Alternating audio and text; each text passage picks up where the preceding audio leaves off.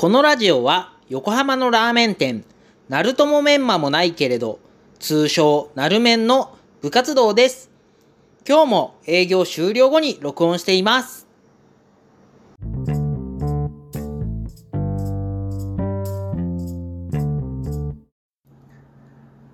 あー、年取ったなー。やだやだ。若い頃と年取ってからで一番違うことって言ったら、トイレでやたら声出すようになったね。ナルトもメンマもないけれどの、ラジオ部でしょうね。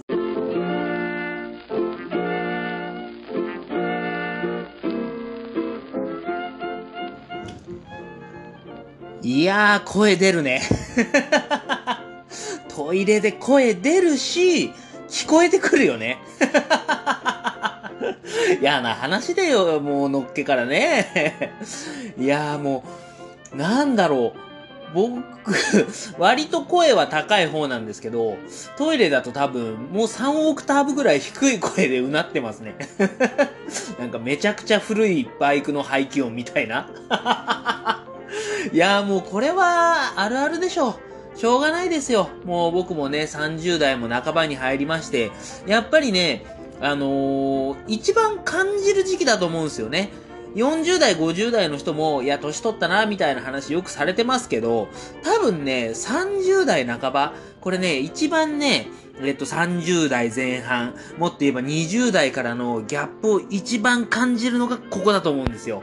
いやー、今までできてたことが何もできなくなってくる。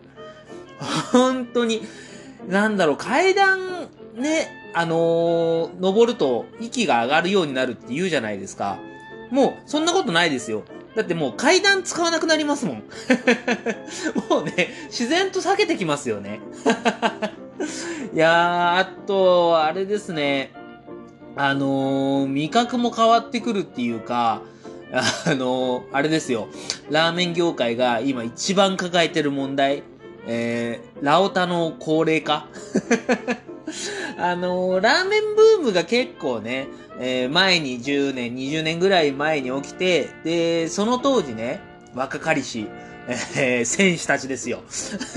ラオタ選手たちが、こう、ラーメンを食べまくったことによって、まあ僕たちラーメン屋さんがすごく潤ったという黄金期があったわけですけど、まあそのね、食べてありきの業界なわけで、その食べ手が、えー、10年経ち、20年経ち、やっぱり年を重ねていくことにより、あのー、重たいラーメンがあんまり食べれなくなったっていう。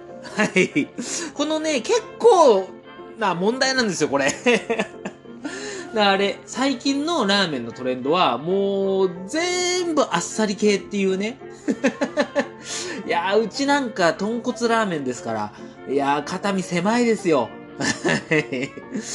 うん、いや、年を取るって嫌ですね。うん、だから僕もさ、だんだん自分の作ったラーメン食べれなくなってくるんだろうなっていうのが、心配ですね。あと、なんか、ちょいちょい聞くのが、豚骨系のお店で、昔はすげえうまかったのに、最近なんか、薄くなってきてるんだよねっていう話も聞くんですけど、それ絶対店主の高齢化ですよね。重たいもん食べれなくなってるっていう。多分ね、丼に入れるラードの量がね、少しずつ減ってるんです。いやー、本当に嫌ですね。うん。あとあれですよね。年取ってくると、なんでだろう。毎日お腹痛い。これ結構、男性諸君は共感してくれるんじゃないですかね。なんか毎日お腹痛くないですか？あれ何なんですかね？いやー、だからトイレ行く回数増えましたよ。うん、若い頃よりも。で、行くたびに声を上げるっていう。無限ループ。地獄。うん。あと、あれね、あのー、ハイボールがだんだん薄くなるっていうのもありますね。うん。なんだろう、味覚の変化も伴ってるんでしょうね。なんか薄い方がうまいっていう風に感じ始めましたね。あのー、よく居酒屋とかでさ、あのーハイボール濃いめとかあるじゃないですか。で、だいたいプラス50円とかお金取るでしょ？信じられないよね。なんで金出してまずくしなきゃいけねえんだっていう。薄いのがいいんだよ、あの薄いやつがっていうね。いやー、ありますね。うん。あと、あれね、えーっと、お腹出るね。うん、これはもう本当にコンプレックスっすね。なんだろう、あのー食事制限とかして、ちょっとダイエットに意気込んだりとかもするんですけど、なんか、お腹以外のパーツがすごい細々としてきて、なんか余計に目立つっていうね、お腹が。あれなんでお腹だけへっこまないんでしょうね。あれもう本当に、うーん、嫌ですね。あ、そうそう、その、ダイエットで言えばですね、あのー毎回言ってるんですけど、あの、通販を始めようと思ってるんですよ。で、えっと、もう実はページが開設してまして、もう今すでに買える状態になってるんですけど、品数がすごい少ないんですよ。今もう看板商品の広島ラーメンだけで。で、あの他にも商品を用意するつもりだったんですけど、えっと、保健所に申請出し行った時に、お肉を入れられないと。お肉を入れるとなると、ちょっと別途資格が必要であったり、その、お店の設備ですね。をいじらなきゃいけなかったりとかで、あの、担々麺をね、考えてたんですけど、それが販売できないと。っていうので、今ちょっと、えー保留中になってるんですけど、そのお肉がダメだったら、あの、大豆ミートとか、いいんじゃないかなって思ったんですよ。まあ実際に使ったことがないから、どんなもんなのかっていうのは試してみないとわかんないんですけど、まあ話にはすごい効くんで、で、結構お肉らしい感じもあるよっていう風に聞くんですけど、まあそれこそダイエット食品として大豆ミートちょっと注目されてるじゃないですか。でもなんか、あの、個人的には、その担々麺のお肉、ひき肉を大豆ミートにしただけだと、ちょっと中途半端っすよね。なんか打ち出せないですよね。ダイエット、ダイエットにおすすめの担々麺ですとは言えないよね。いやいやいや、麺どうなん？みたいな。だから、えー、じゃあ麺も低糖質とかにする？みたいな。いや、でもそうなってくるとなーって値段も上がるし、そもそも味のクオリティキープできるかどうか不安だし、みたいな。えー、だったら本末転倒だから販売するのやめる？みたいな感じになってきちゃうから、まあ、悩んでるわけですよ。うん。大体さ、あれですよね。なんで人間って、その変なこと言いますけど、人が、まあ3食普通に食事をとってるじゃないですか。ね？皆さんとるでしょ？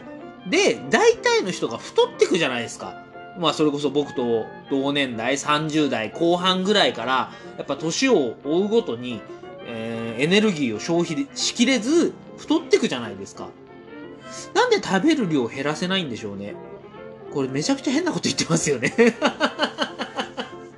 いや、だって、もう、その、昔はわかりますよ。えっと、100年前とか、もっと前の時代だったら、やっぱりその貧富の差であったりだとか、そういうので、うん食料が少ないと。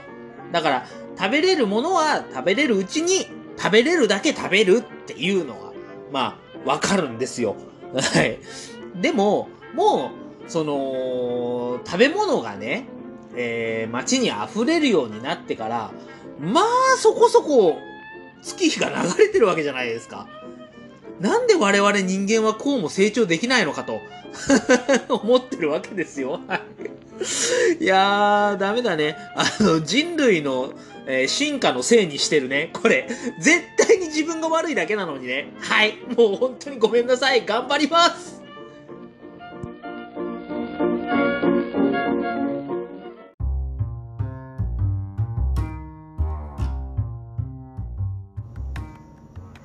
100倍カップラーメンのコーナー。このコーナーはラジオで聞いただけでも作れちゃうぐらい簡単なカップラーメンアレンジ方法を紹介するコーナーです。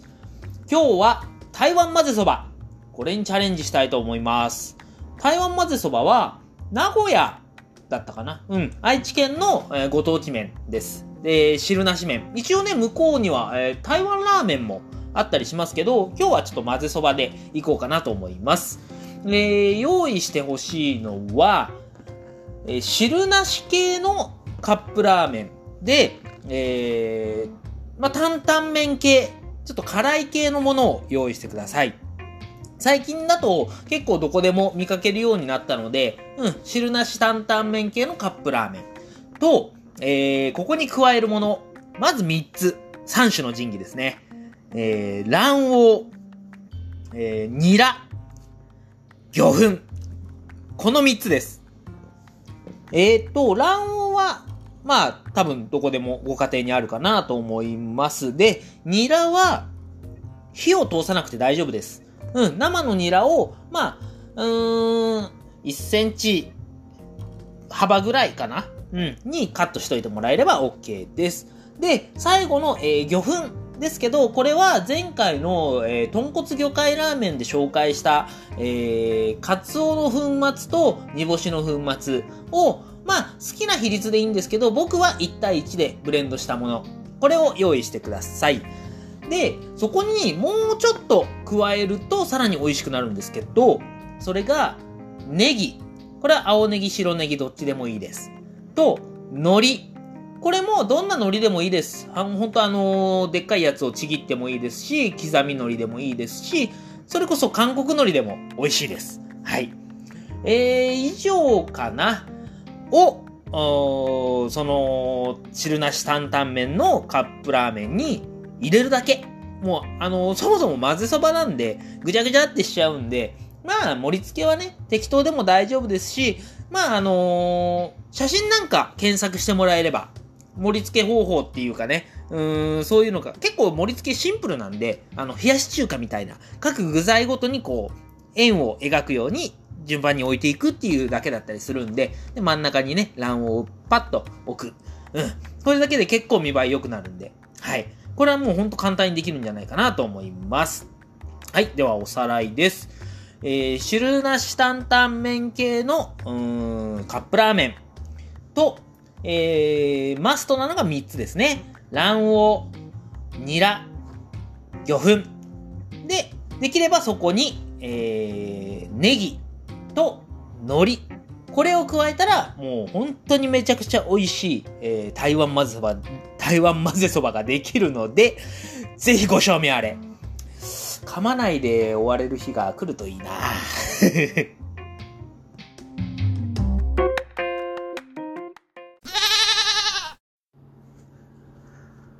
はい、エンディングです。えー、ナルトもメンマもないけれどでは、ただいま、ベースで、えー、通信販売をしております。えー、今商品は、えー、当店の看板メニュー、広島ラーメン一つだけなんですが、えー、今後、えメニューも増やしていきたいなと思ってますし、それこそあの期間限定商品とか、そういうこともできたらいいなというふうに思ってるので、まあ、ぜひ、え購入してみてください。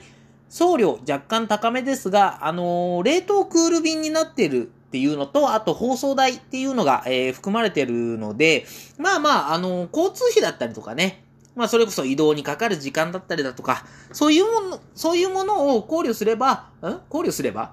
まあ考えれば、全然、えー、高い買い物ではないと思いますので、ぜひお願いします。はい、ということでね、うん、年を取るっていう話でしたけど、あ、あのさ、あの、あれ、あのー、不思議に思ってることなんですけどね。なんで、街でたまーに見かけるゴスロリの人って、初老の男性が多いんでしょうね。なんか、若くて可愛い、さ、女の子のゴスロリよりさ、初老の男性のゴスロリの方が発見率高くないですか？いや、っていうのもね、あのー、今日、また見たんですよ。あの、僕のお店のある館内でちょっと歩いていたら、目の前に後ろ姿だったんですけど、ゴシックロリータの格好をした人が歩いていて、で、なんかみんなジロジロ見てるんですよ。まあね、ゴスロリ自体が珍しいから、うん、ジロジロ見てんのかなと思って、なんかその人、ね、ゆっくり歩いてたから、僕追い越したんですよ。で、ちょっとせっかくだから顔見たいなと思ってパッて振り返ったら、もうバリバリの初老のおじさんで でね、これがね、あれなんですよ。えー、その人がね、えー、愚直の斎藤さんにすげえ似てたんですよ。これね、今ね、ごく一部のラオタは大爆笑してますね。もう絶対ほとんどの人がわかんないと思いますけど、いや、あのね、違うんですよ。その愚直っていうね、ラーメン屋さんがあって、豚骨ラーメンのお店なんですけど、板橋の方に。えー、そこのね、店主の斎藤さんは、すげえイケメンなんですよ。めちゃくちゃかっこよくて、だからこそ、その、斎藤さんに似てる、その、ゴスロリの格好をした人とのギャップがすごかったっていうことです。はい。あくまでね、斎藤さんはめちゃくちゃイケメンなんで。はい。で、そこのラーメンは本当に抜群に美味しいんで。あのー、トライラーメン大賞っていう、まあ、業界最高権威って言われてる雑誌のランキングでもう1位取りまくってるような、もう何年も1位に鎮座してる、すっげえお店です。で、実際もうほんとラーメンめちゃくちゃ美味しいので、あのー、一人で全部仕込みとかをやられてるから、ちょっとね、体調を崩しがちで営業時間とか、ちょっと短かったりとかはするんですけど、ツイッターでそういう、えー、営業時間等は、えー、発信されてるので、ぜひチェックして、えー、行ってみてください。はい。あの、斉藤さんの悪口ではないです。これだけは本当に 繰り返し言っておきます。はい。それでは今日はここまで。ありがとうございました。また次回お会いしましょう